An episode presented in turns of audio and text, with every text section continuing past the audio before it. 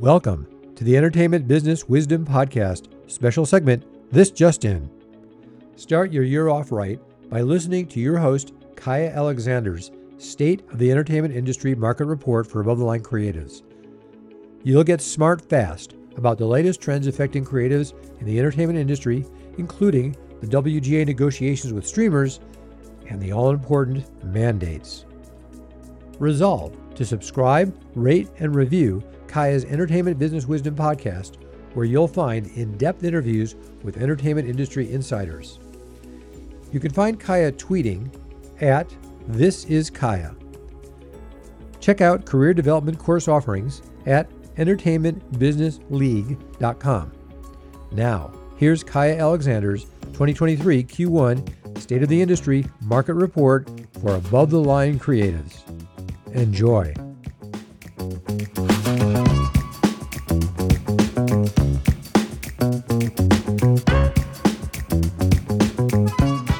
All right. I'm stoked to be here with you. I'm Kaia Alexander, founder of the Entertainment Business School, and we're going to talk trends in entertainment and what they might mean for your career goals in 2023, working above the line in TV and film. The theme has been coming into 2023 surprising twists, because 2022 was a weird year in the entertainment business that saw the Will Smith slap of Chris Rock at the Oscars and the killing of Batgirl by Warner Discovery.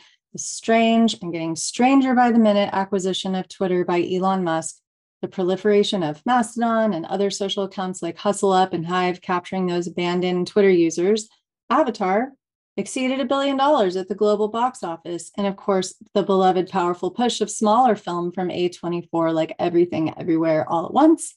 And for fun, the most celebrated trailer of the year on social media with Cocaine Bear. White Lotus is still a huge conversation starter, as was Glass Onion. It seems like it doesn't matter if you love it. What matters is people talk about it, which drives our number one commodity, the attention economy. Last year, the streaming bubble burst when Wall Street decided that growth no longer matters when ascribing value to streamers, and Netflix's stock took a massive dive. And now revenue is the metric, not growth. So the AVOD model is once again a relevant strategy that streamers are all embracing. What are the buyers worth in Q4 of 2022? This is interesting. 2.3 billion for Apple versus 934 billion for Amazon as the leading buyers. Netflix 144 billion. Paramount 12 billion. Lionsgate is 2 billion, one of the mini majors, which is the same as Peloton. Disney 172 billion, remember that includes Hulu. Comcast is 153 billion under the umbrella of which is Universal, right? It's hard to remember all these nesting places of where everything is located and I always am looking to my media map to uh to, right to remember. Um okay, so churn is the name of the game, right? Subscribers just grab a subscription for the time it takes to watch a new show and then cancel. And we know platforms are getting more hip to this and they're dropping episodes every week, just like old fashioned TV from my childhood, which is crazy. Can barely remember everything I'm watching. I need an app for that. Spec script sales are down in the market by 26% to last year the leading management companies each only sold two, right? A lot of great TV was canceled last year. Minx getting dropped after a season two renewal really stands out painfully. Henry Cavill getting told he will be Superman and then also getting dropped stands out. My therapist loves to remind me that this industry is heartless and it's kind of a sad fact. The attention economy is captured more by video games than TV and film. There are fewer jobs there for above the line, but still it's worth keeping an eye on that growth and the job security that games offers. So the mandates dropped in Q4, and uh, I want to cover these in a lot more depth. I share them with my students in the Entertainment Business School, but I wanted to capture some wave crests for you to see, to watch out for. What is out? white savior stories, and biopics. What's in hard comedy? I'll leave it to you to Google hard comedy. It's hard to find. Let's talk features. And it looks like studios are more passionate than ever about reviving their existing IP and wanting package and cast driven projects that are like a little further along. Echoed across feature film mandates, buyers want comedies. I think it's great news. Comedies, romances, commercial franchise features, features like Jumanji, which popped up on multiple buyer mandates. No more dramas in film right now, unless it's an awards contender. Let's look at the TV mandates overview. Interesting, really, really different here. Funnier, younger, more diverse is a theme, except for Apple, which is skewing 30 and over. Drama mandates are mostly in TV, not features, just so you know. Um, smart, high concept YA. ABC wants an LGBTQ relationship drama, which was the only LGBTQ that stood out to me in the mandate list. NBC said the success of NCIS Hawaii was too was so big for them, which was great. Which uh, with a woman of color lead surrounded by diverse cast, yay! Lots of buyers looking for hard comedy. I assume that means joke heavy. Netflix would like an older cast show to replace Kominsky Method and Grace and Frankie. Uh, limited series, you really need an A list actor attached for big streamers. Female driven has been emphasized, as is woman of color for many buyers. Yay. Smart with heart.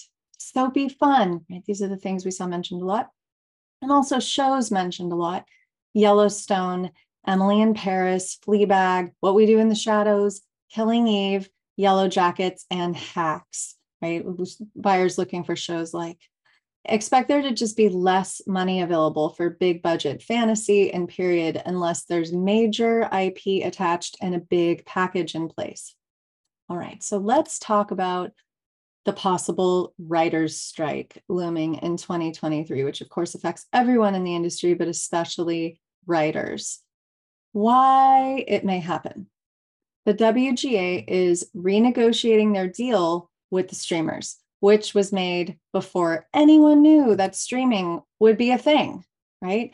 With the rise of mini rooms and no back end, writers are struggling. There needs to be less free work, no free work, where multiple writers are crafting pitches for OWAs and losing out. It's too much time, right? why it could be good. Writer strikes may mean that buyers shore up on content and order more shows. Why it could be bad. No work for guild writers and above the line creatives who need that regular income. What does this mean for you and for your career?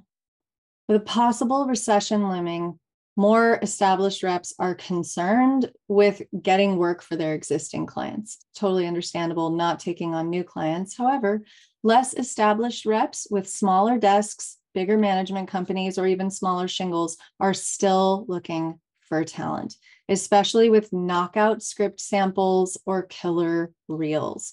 So if you're not yet repped, focus on your killer sample or reel and target lateral networking and also cold queries, especially if you have something stand out in your background, it really helps. Like if you were a Navy SEAL who now wants to write network procedurals, right? That will only help you. Great scripts can still cut through the noise. I compare it to winning Olympic gold or a Nobel Prize. Is it possible? Yes. Is it hard? Harder than ever. Not everyone agrees with me on this, but the numbers are kind of clear. The competition is fiercer than ever. In the 1990s, there were less than 10 film schools in the United States, and now every university offers a film degree. It's proliferated. Now there are 50,000 grads a year coming out with film degrees.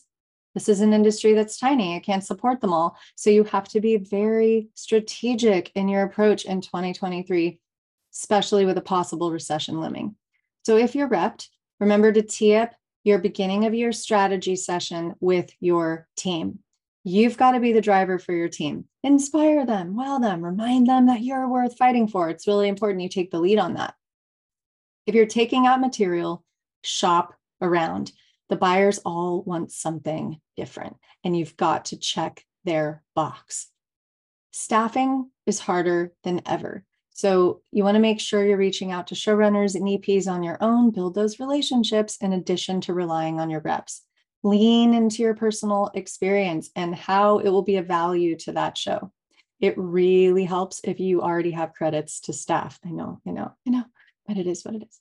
Directors, if you're not working yet, look to the fellowships. All the networks offer them. It's been hard going for women directors in TV. There's more women directors than ever, right? 50% of film school grads in directing.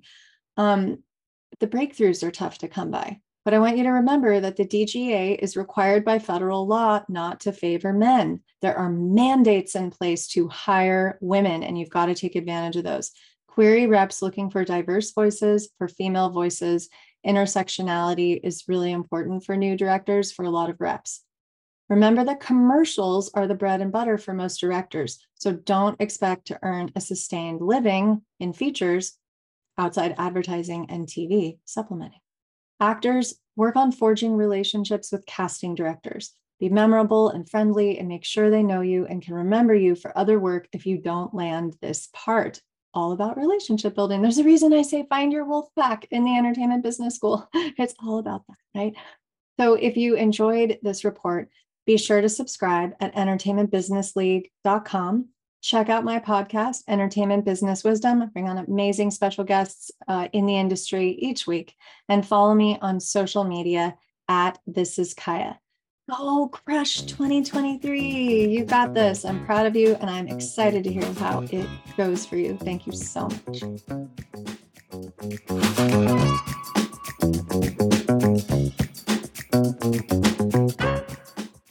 Thank you for tuning into this episode of Entertainment Business Wisdom. We invite you to subscribe so you never miss an episode. Please like, review, and share it with your friends and colleagues. Kaia Alexander can be reached on Twitter for your questions or comments at This Is Kaia. Get entertainment business career training as well as a free special report, How to Pitch Anything in One Minute, at www.entertainmentbusinessleague.com. Thank you.